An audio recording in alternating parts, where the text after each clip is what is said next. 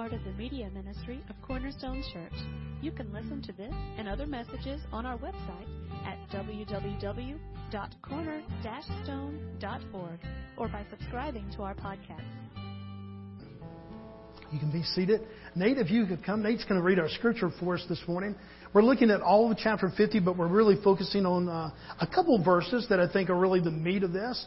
And uh, Nate, if you would just, uh, in your loud voice there, kind of uh, uh, read our scripture for us this morning.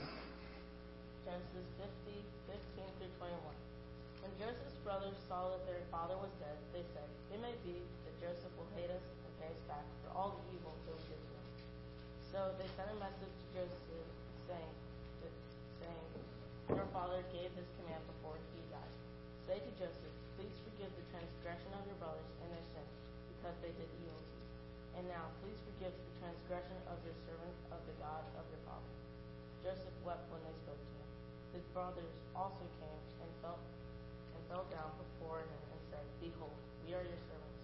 But Joseph said to them, Do not fear me, for I am in the place, for am I in the place of God? As for you, you meant evil against me, but God meant it for good, to bring it about many people should be kept alive as they are today. So do not fear. I will protect you and, and your little ones. Thus he comforted them and spoke kindly. Wonderful. Thank you so much. I really appreciate that this morning. Thanks, buddy. Uh, that was a lot to read. And uh, I don't know that I would have done that at your age. I would have been kind of intimidated to get up in front of the church and do that. So I really appreciate you sharing the scripture with us this morning.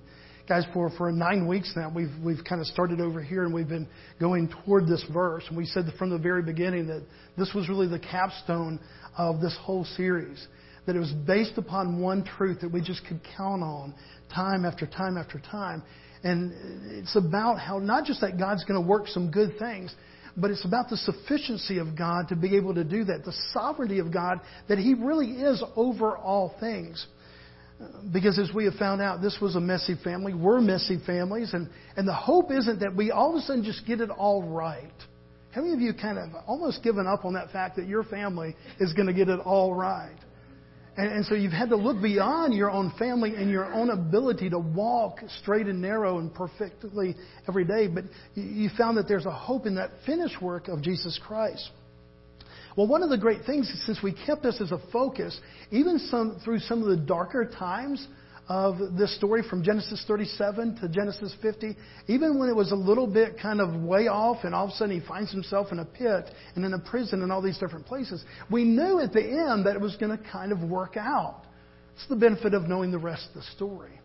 I, I can imagine that some of you spent time uh, when your kids were little and you would tell them some of the Bible stories. And especially if you're telling some of the Bible stories of the Old Testament, some of those can, they're, they're not really kid friendly. You know, there, there's some really kind of really kind of graphic stories in the Old Testament that take a little bit of explaining, especially if you were uh, trying to read to a, a three-year-old or a four-year-old or a five-year-old, and you're going, okay, they can easily get intimidated. And I can really see a dad saying this to a to a little girl that he's reading this this story from. Don't worry, honey. God is still in control. It's all going to work out. You'll see.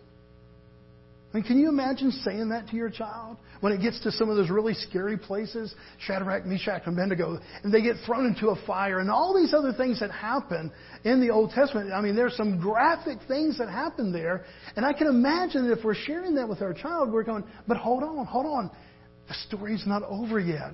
We're, we're going to get to a place where we're going to see the sufficiency of God. Well, you and I have had that benefit in our lives. We've had the benefit of being able to, in this story, to see in 13 chapters cover something like 30 plus years. And so we know that in the end, it's all going to work out. But do you have that faith in your own life? Since you're still living the chapters of your life, and it's spread out over 30, 40, 50 years, when crisis comes, when dark times come, when confusion comes, can you say with the same confidence, okay, honey, it's all going to work out? And sometimes, even as parents, when we see the fright of our children, we see their uncertainty, it brings about not only the uncertainty, but we look for words of comfort. And guys, as much as we would quote scripture and all those different things, let's be honest that there are times in our own lives as adults that as much as we would be believers in Christ and all the promises that He has made, that there's a little bit of doubt in our heart. There's a little bit of fragileness there of just going, okay, I'm thinking this is going to work out. I believe these promises. And yet, because we don't know the rest of the story yet, we find that, that, that we're pretty vulnerable. Vulnerable to mood swings, to, to ups and downs, to, to times of great faith, but also times of despair and fear and worry. I, I would imagine that there's probably not a person here in this morning, in the service this morning, that at some point over the last seven days didn't worry about something. And we may look back and we go, you know, that was kind of just fruitless. That really got me nowhere. We see that it accomplished nothing. And yet, in the vulnerability of real life, folks, there are times that we don't know the future. And even if we have verses like this, and we know that God is sovereign over all things, and He's finished all the work that was needed to make us part of His family through the work of Christ, there are times in everyday life that I don't know. You know, we can say to our kids, honey, it's all going to work out, it's all going to be fine. But do we believe that? Have we embraced that? Emma, can you help me for a second? People usually remember the illustrations better than the sermon, so. You know, sometimes our life is a lot like this, guys. Yeah, it's a lot of rope because we have pretty long lives. And you know, sometimes we're when, when we're going along in life, you know, kind of we get this turn that's back over here, and then we all of a sudden we get a, a turn that's this way, and our life just doesn't. Have you ever wanted a linear life, a life that just made sense? and didn't have a lot of twists and turns. And sometimes, like this rope, you can't see it from up here, but it's it's kind of getting all jumbled up and everything. And and we just want a life that kind of makes sense. And we know that this is a promise, and we're kind of going there. And yet, when we look back in our life, uh, Sherry, could you give me a description of what you see right there? Twists and turns. And that describes most of our lives, guys. The faith life is a lot of twists and turns. And, and yet there's going to be a day, guys, I promise you, there's going to be a day, and it probably won't be on planet Earth. Maybe He'll give us the wisdom to be able to do this. That, that God is just going to show us. Now, you hold on to your end there, Em, okay? And He's just going to show us. Guys, yeah, it, there was a lot of twists and there was a lot of turns. But I was always, I was always working to one end for my glory and for your good.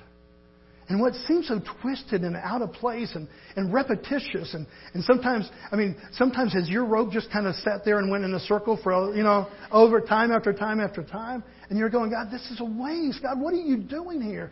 I promise you that in God's vantage point and, and what God is doing to bring about His promises, it's a straight line. To us, it looks totally confusing. To us, it looks like wasted time. It looks like burdens that we should have never had. But God is always, always working toward His glory and our good. In one way, thank you so much. You, you can let go of that. In one way, wouldn't it be great if you could just see the straight lines of your life, Seth? You know, how God was working everything to that purpose. But we don't. And so there's this thing called faith that God requires of us. And the faith is that when we see nothing but like twists and turns and repetitious circles and this and the other, that God really is working something on a linear basis. That He truly is working for a cause and a purpose that makes sense. But it may only make sense from eternity. That's what we've seen here. We've seen a lot of twists and turns. We've seen a lot of things that happened, and, and none of it really looks like it's going to work out well until kind of the final end. And then we begin to see that Joseph gets this place of promise, that we begin to see that God is working a plan, even though he's already been in the pits. He's been thrown in there, and his life really wasn't supposed to go on. And then even when he starts to get on that path and it looks like there's something of saving value for his life, uh, all of a sudden he, he rises to this place of somewhat prominence. He's kind of in control over Potiphar's house, and then he gets thrown in prison. From, from Joseph's perspective, I don't care how much faith you have, it looks like a lot of twists and turns and a lot of different things that are not linear, that are not just really going straight toward this. And yet, this is where we've been reaching and racing for the last nine weeks. Truth is, I truly believe this with all my heart that God is a, a, God who is always working toward the purposes of His glory in our life and our good. Theologically, I realize that that could be quite challenging. I mean, somebody easily could come up and say, Pastor, so you're saying that yesterday, when a gunman comes into a place of worship and shoots people and, and does all these uh, heinous things, that, that's working good. God, I'm not saying that God is ever the cause of, of sin and, and He never uh, causes us to sin. Can God bring glory for Himself and can He work even that for good? I have to believe that.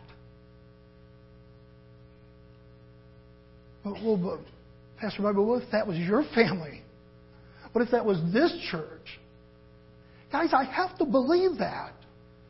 Because He's sovereign. He's over all things. I don't have the answers. I don't begin to understand.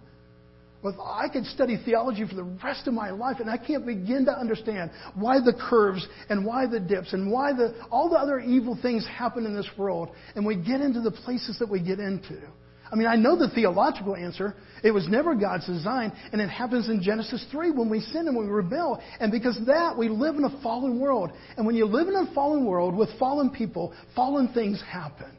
Not trying to be uncaring about the tragedy of yesterday or the day before or the day before. But, folks, this is the result of living in a fallen world. And yet, here's our hope in the midst of a fallen world that there's a sovereign God who is over all things. If he's not sovereign, that is, if he's not authority over all things, believe me, we have no hope. We have no hope beyond what God, who God is and his might and his authority over all things. This is a big subject, guys. This isn't just for that theological ecumen where you can kind of put up there and go, okay, I, I think I know what sovereignty means. It means that God is all, you know, over all things. His sovereignty means that He really does have authority over all things. It's the natural result, guys, uh, of Him being omnipotent and all powerful and all knowing and all present. The natural result of that is, is He's just He's all authority. There is nothing beyond the authority of God.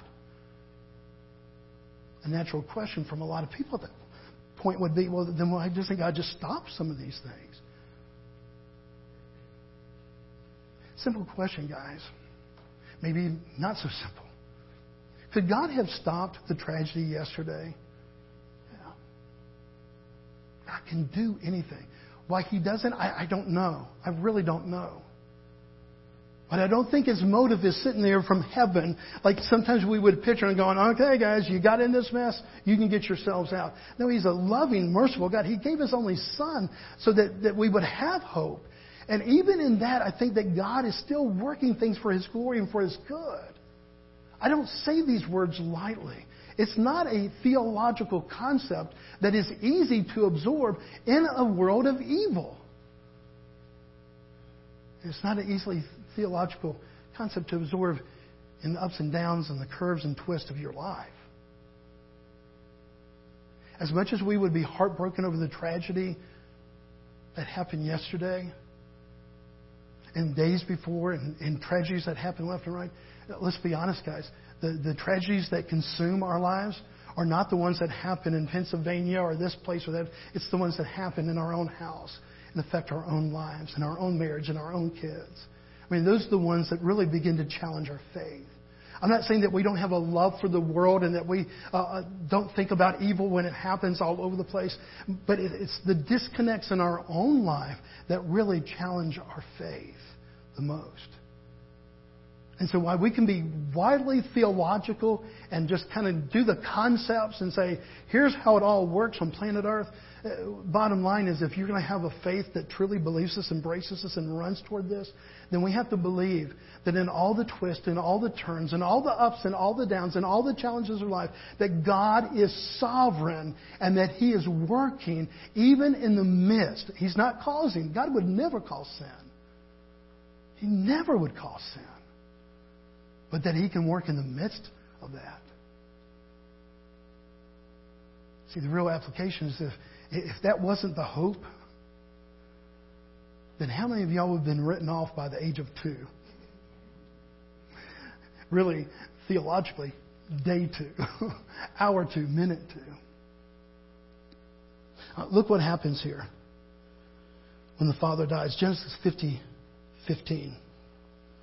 When Joseph's brothers saw that their father was dead, they said, It may be that Joseph will hate us and pay us back for all the evil that we did to them.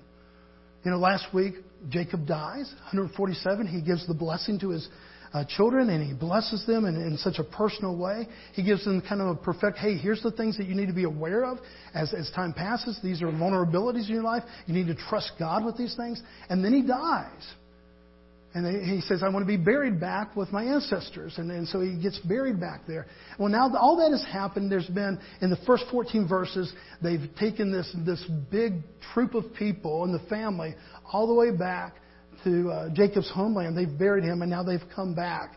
And, and along the way, the, the brothers of Joseph has begin to think, okay, now that dad is gone, I wonder if this is when Joseph is really going to exact justice upon us. I wonder now that dad's out of the picture, if he's going to say, okay, guys, I didn't want to do this because I didn't want to break my dad's heart. But the truth is, guys, you did some really mean stuff to me, and you need to pay for it. And that's their worry. And so in verse 15 it says, okay, are you going to, uh, is he going to pay back the evil that we did? And we begin to see that maybe he was holding back because of the father. And look what Joseph says in response, verse 16, 17 or what they do to kind of see how Joseph is going to respond. So they sent a message to Joseph saying, Your father gave this command before he died. Now, I don't know if he, if, if he really did this or not. You know, they've been kind of connivers all along the way, and we don't have any record of Jacob really saying this, but he very well could have. I mean, he did tell them as they departed, okay, guys, y'all don't fight. Remember that time a couple chapters ago? He said, okay, don't be arguing. I know you're kind of prone to arguing amongst each other. Don't argue. And so maybe they're thinking of that. Verse 17. Say to Joseph, please forgive the transgressions of your brother and their sins because they did evil to you. And now please forgive the transgressions of the servants of the God of your father. And what does it say there at the end? This is Joseph wept when they spoke to him. They come and they say, okay, Dad said, let us off. Dad said, let's not fight. Let's let bygones be bygones. You know, you, you seem to have forgiven us. Guys, they have now been in Egypt for probably 10, 13, maybe 15 years. We don't know exactly how long it's been. It's been a long time that Joseph has demonstrated a heart of forgiveness. And yet now that the father's gone, they're, they're kind of worried, okay? Was it all contingent on dad just not being upset? And, and Joseph didn't want to disappoint dad. And so their fears come out. And when Joseph hears this, as they go back to him and say, you know, now dad said, keep on forgiving us, that Joseph weeps. Why, why do you think he wept?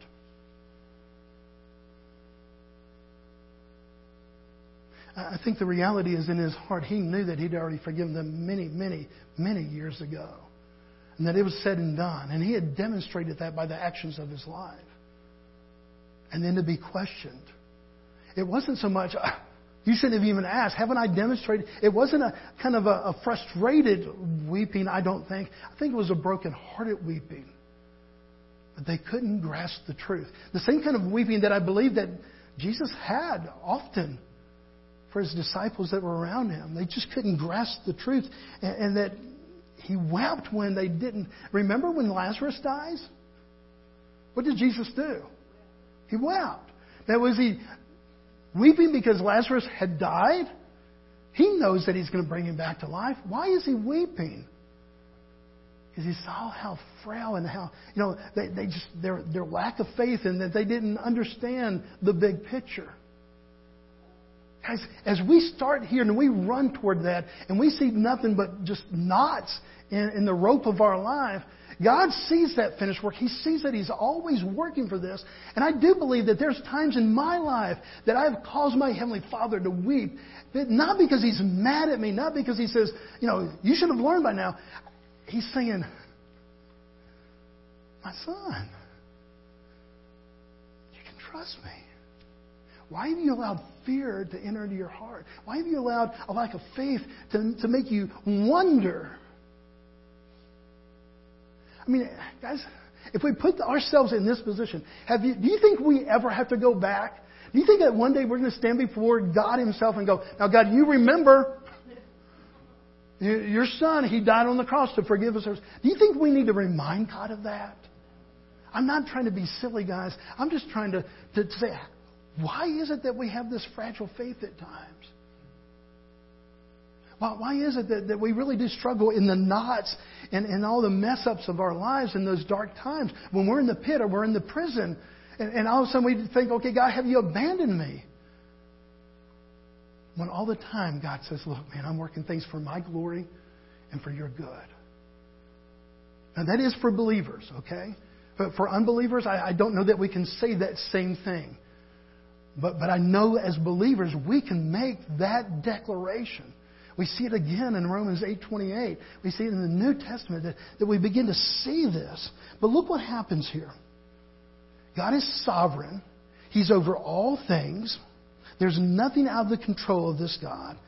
But then we have to say, okay, now how much does God control, choose to control? That's always going to be the question of, of God's sovereignty. Most people are not going to argue that God is sovereign. Most believers. But what we argue about is okay, how involved should God be? Should God have stepped in the doorway yesterday before those people were shot in that synagogue? I'm just being honest with you guys. There's a part of me going, okay, God, you can, you should. It's tragic that people would lose their lives. I would do God a whole different way than the way that God does God. And I would be messed because I'm narrow sighted. I don't see the big picture. I would see things that are, and I would have sensitivities, but all of that is coming from a mind that is not perfected. I don't have all knowledge. I don't have all that God has. And it's in that all that He is, all powerful, all knowledge, present everywhere, that God is working for His perfection, for His glory. Guys, I don't say these things lightly. I've sat in the homes of people who just lost a son or a daughter, a husband or a wife. My theology doesn't make me uh, non sensitive to the hurts of life. It's the only thing I have to come in and sit with that family that is devastated and they're heartbroken and they don't see tomorrow or their tomorrow is one without a lot of hope.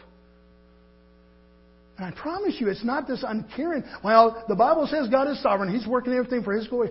Believe me, I have never said that to somebody as they're sitting there across uh, uh, from a loved one who has just passed. But if I don't have that truth, I don't have that foundation, then I cannot minister to that family. All I have is hope.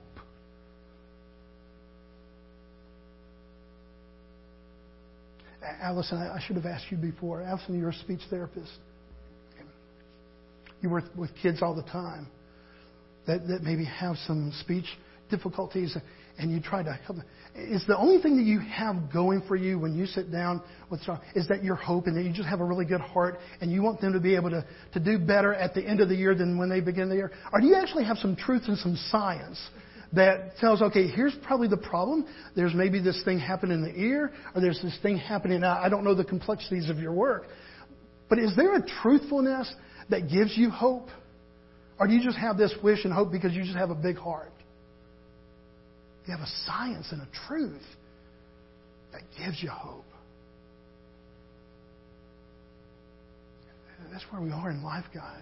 If all we have is just hope, if all you have is just wishing, well, I just wish get, things get better. Remember what Grandma used to say about wishing.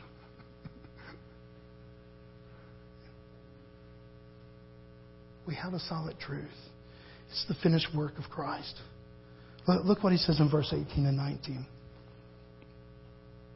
Joseph does not have complete knowledge of God's sovereignty, but he has enough of it to base a response. And he says in verse 18 and 19, his brothers also came to him and fell down before him and said, Behold, we are your servants. Now, he's already corrected them one time and said, Stand up. I'm your brother. You're my brother. You're not my servants. I'm not going to make you be my servants or my slaves. So he's already corrected that many years before, but now their fear is rekindled. They come, they know they're in a vulnerable position, so they do what is what a lot of people do in a vulnerable position. They're going, let's save our necks. And so they bow down before Joseph, who has shown them love and forgiveness now for many, many, many years. And he says, and they, they said, We're going to be your servants. Verse 19, but Joseph said to them, What? Do not fear. For am I in the place of God? And he goes, I'm looking at that. That's God. God's the sovereign one. I'm not the ruler here. But I love those first words. He says, you know, don't fear. And we finally get to verse 20. After he says, "Don't be fear, don't be fearful." Am I in the place of God? I'm not going to have this authority over you. Only God is the one that's the authority over you. Then he comes out with this great theological truth. As for you, you meant evil against me, but God meant it for good, to bring about that many people should be kept alive as they are today. There's something very pragmatic and practical about this. He said, guys, there was a famine. And if you were back in the homeland, my family would have ceased to exist. They would have all starved to death. But God, even through your rebellion and your sin, He, he worked that. You threw me in a pit. I got picked up by these slave traders. They took me over here. I worked my way up to where I was in charge of Potiphar's house. Then his wife comes on to me and I refuse that. She tells lies. I get thrown in prison. But even that did not keep God from working to the place where I finally was second in command of all of Egypt, where I could make the decision hey, save this crop for these seven years when there's plenty, so that we can have plenty for the seven years when there's going to be famine. And all of that was from God. And Joseph realizes that it's all from God. So he gives them this great, great verse that even though you meant evil, he's not attributing to God evil. He says that even in the midst of the evil that happens to us, fallen people in a fallen world, that God can work even in the midst of that. So look at his conclusion in verse 21. So do not fear. I will provide for you and your little ones. Thus he comforted them and, and spoke kindly to them. Do you see the picture that's going on here? Joseph is not the hero of this story, guys.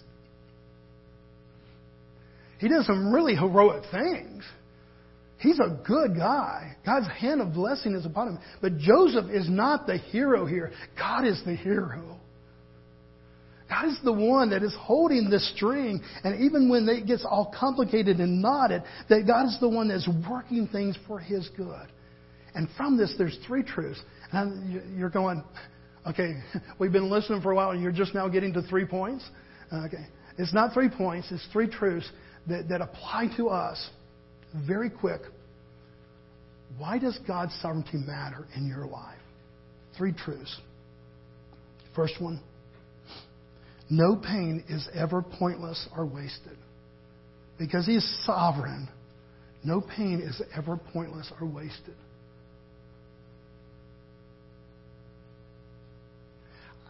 I don't know why God would allow this pain into some people's life and that pain into other people's life. I know it's a result of fallen people living in a fallen world.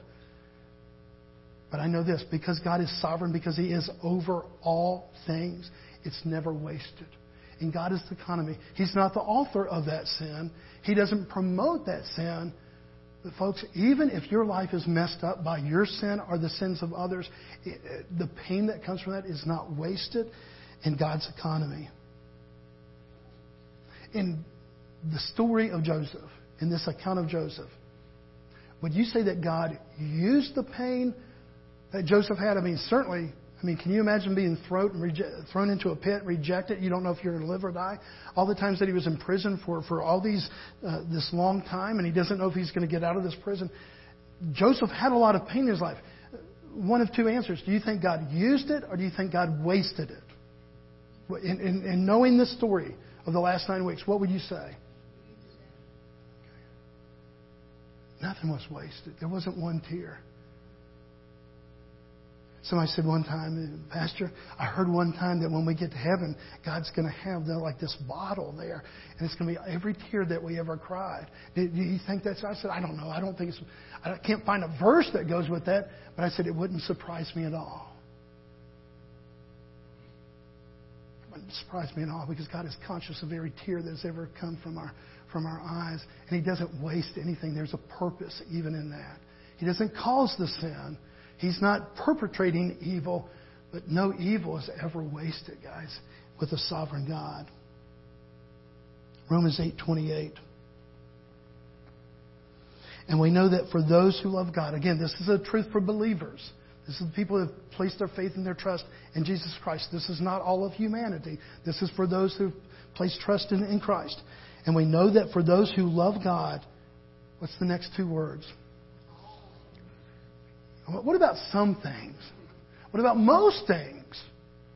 What about a whole lot of things? What does God say there? All things work together for good for those who are called according to his purpose. I don't know how God does it.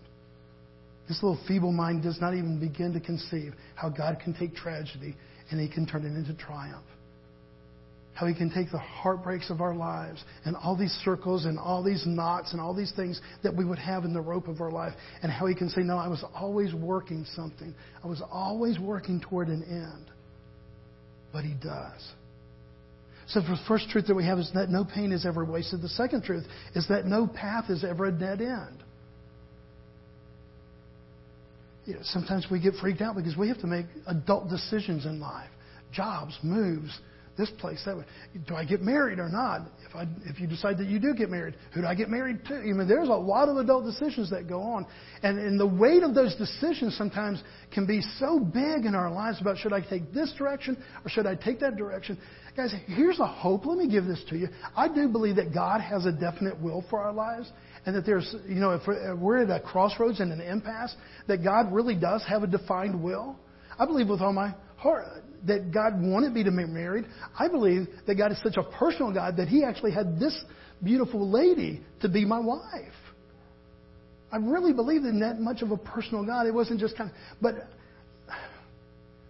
it's one of those things that what if I would have chosen this other one? What if I was in a rebellious state of my life? What if I didn't listen to God and I just went somewhere else? Here's the hope, guys. Here's the hope that even when we're rebellious, as long as we're breathing life, God can be working to get us back on the path, and He can use that in our lives. There are no dead ends with God.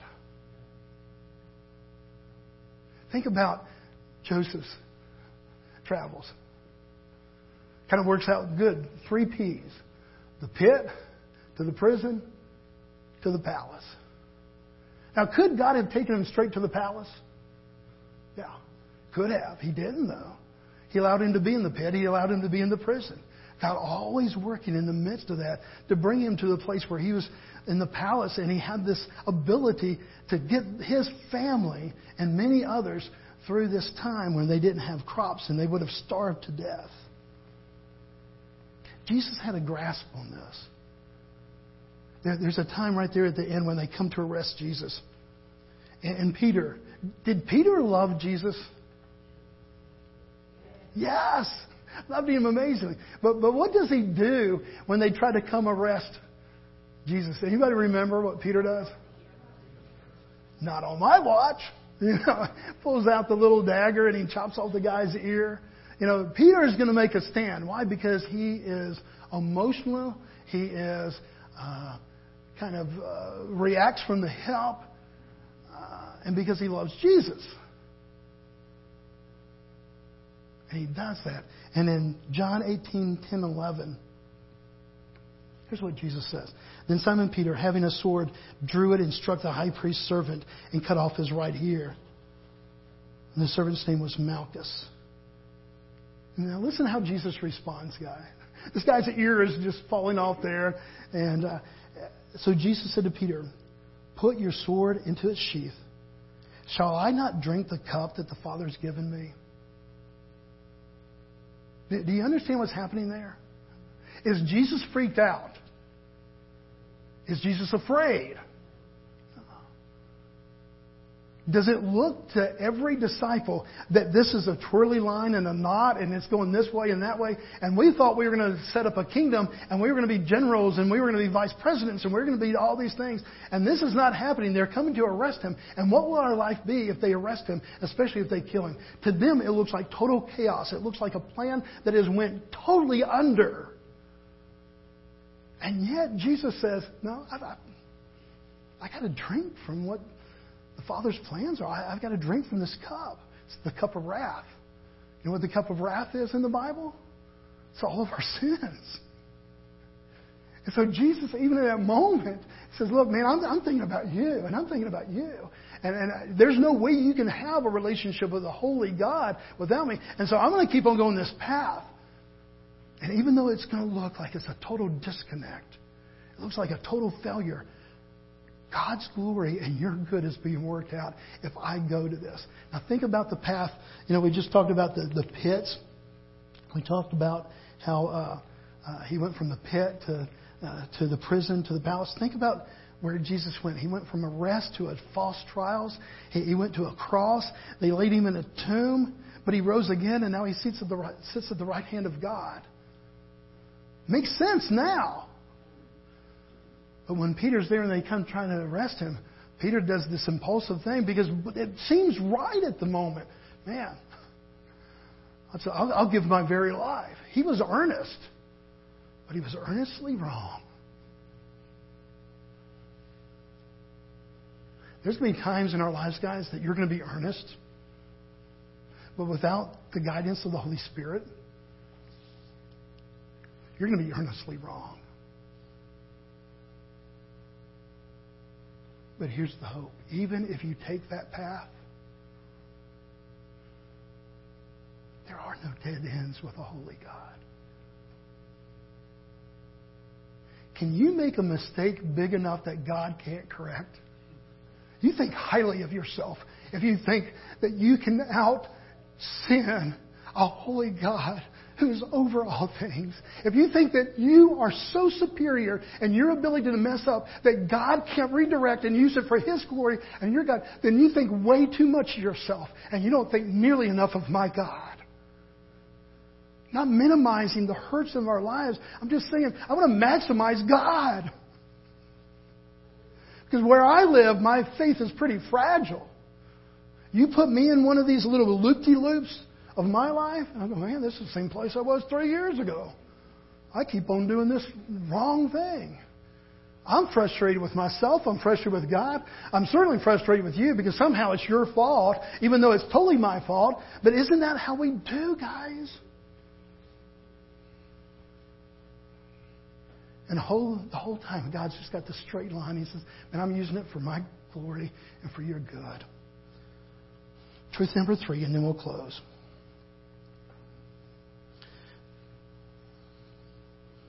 Not only is no pain ever pointless or wasted with God, no path is ever a dead end with God, but no person is ever a lost cause.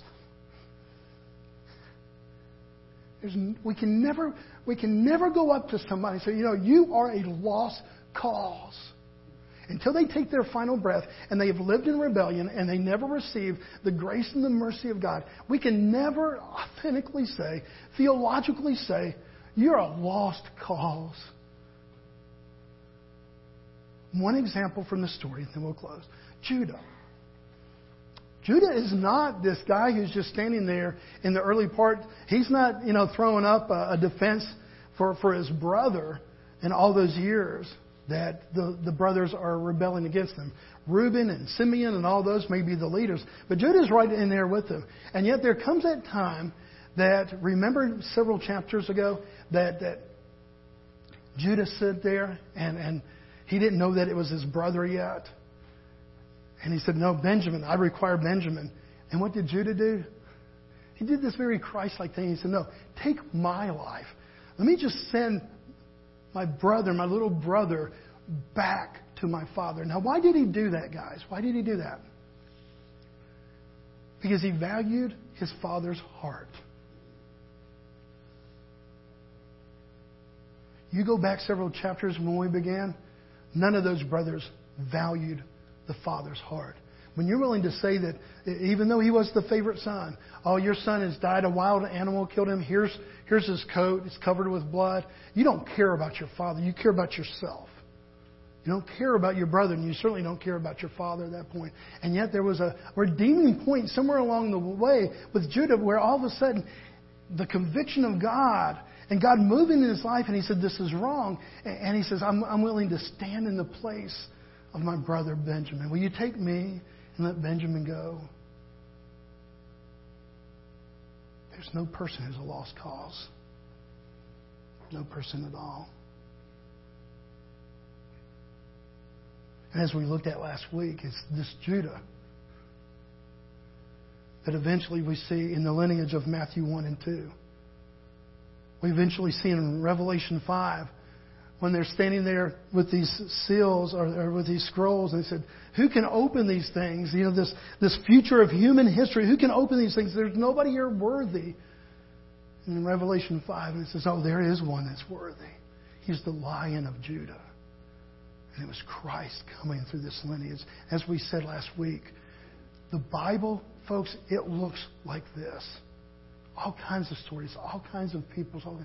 And yet, what we saw last week, remember that from Genesis in this foretelling of Judah to Revelation 5, God stretches that string and He connects the, Old, the first book of the Old Testament to the last book of the New Testament. He, he, he stretches this theme that He is sovereign, that He's got it all figured out. I will never make light of the hardships that you're going through. Please don't hear anything as crass and as unloving as that. But, guys, this is our hope. Not a phrase in the Bible, but what it says about the one that it talks about that God is sovereign. And with that, there is nothing wasted. There is no lost cause. His sovereignty over us truly gives us a peace. Even in the midst when all we can see is circles and knots and backtrack and, and, and everything else that is confusing, that's our hope. Let's pray together this morning. Father, we, we thank you that as we go through this book, Father, it truly has had a lot of twists and turns. And Father, we had the great benefit of knowing that in the end, everything was going to work out. Father, we had the benefit of knowing that, uh, that there really was a truth behind Genesis 50:20. And yet this morning, Father, we as a people, we need for you to increase our faith in this truth. Father, there's a part of our mind and a part of our, our, our faith that says, yes, you are sovereign over all things. You're going to work out this all for your good. And yet, Father, we cannot even see the light of day right now. So, Father, in our marriages, where it seems like there's nothing but hurt and frustration and false promises and, and false hopes, will you place a hope that only you can give? Father, for big decisions that we have to make, jobs and this and that, and children and all these different things, complex, adult like things that we have to, to kind of have upon our mind. Father, will you give us direction and let us know that, Father, you do have a way for us to go. But even if for some reason we messed up, Father, that there's no dead ends with you. That even when we're not seeking you, you are also always pursuing us. And so, Father, this morning we're going to sing this song one last time to you, Father. And I pray that we sing it Father, in a, in a, way to you that we believe and that it increases our faith. Father, thank you that you didn't say that we had to have a mountain sized faith. You said that we just had a mustard seed of faith. But that, that mustard seed of faith could move mountains. Why? Because that faith is in you and your ability to do things that we could never do. So, Father, we stand now. We sing this song to you. Father, even as we sing it, will you increase our faith? Father, would you would you straighten our rope a little bit even as we would sing this, Father, that we would be able to see that, that it's not wasted. That our failures are not going to define us when we place our faith in you. And that there's a hope in the future that you have for your people. We love you and we thank you, Jesus. So we pray all this in Christ's name. Amen.